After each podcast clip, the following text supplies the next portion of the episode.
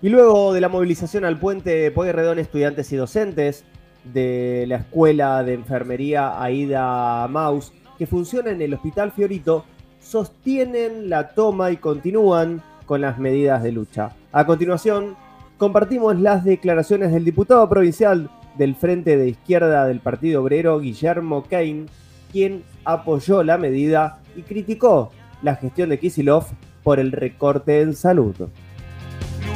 Desde el Frente de Izquierda y el Partido Obrero rechazamos el cierre del edificio de Escuela de Enfermería del Hospital Fiorito.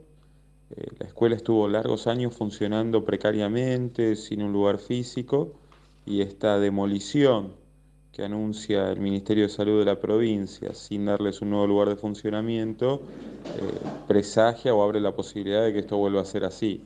Apoyamos el reclamo de los estudiantes y docentes eh, de la Escuela de Enfermería del Fiorito y hemos hecho presentaciones en la legislatura eh, planteando nuestra preocupación y el acompañamiento de ese reclamo, que es parte del reconocimiento de enfermería eh, como sector profesional y como sector esencial del funcionamiento de la salud pública, no a la demolición de la Escuela de Enfermería. Cabe señalar que este avance contra la educación pública y la salud pública que está llevando adelante el Ministerio de Kisilov se da en momentos de un fuerte ajuste que se está aplicando en toda la administración pública de la mano del pago de la deuda externa provincial y el acuerdo con el Fondo Monetario a nivel nacional.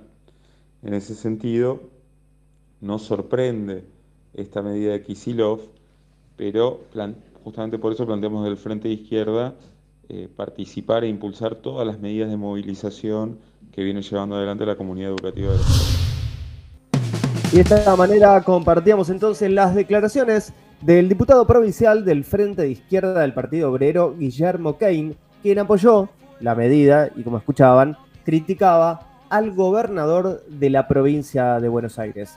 Ocho minutos pasaron de las 9 de la mañana. La actual temperatura 15 grados. El cielo Está, está parcialmente, en realidad soleado y está realmente muy, pero muy bonito. ¿Y vos qué hiciste durante la mañana ya? ¿Recién comenzás? ¿Te levantaste temprano? En mi caso me levanté, no sé, alrededor de las 6 menos cuarto de la mañana, duchita, dos mates y salí a rodar una horita.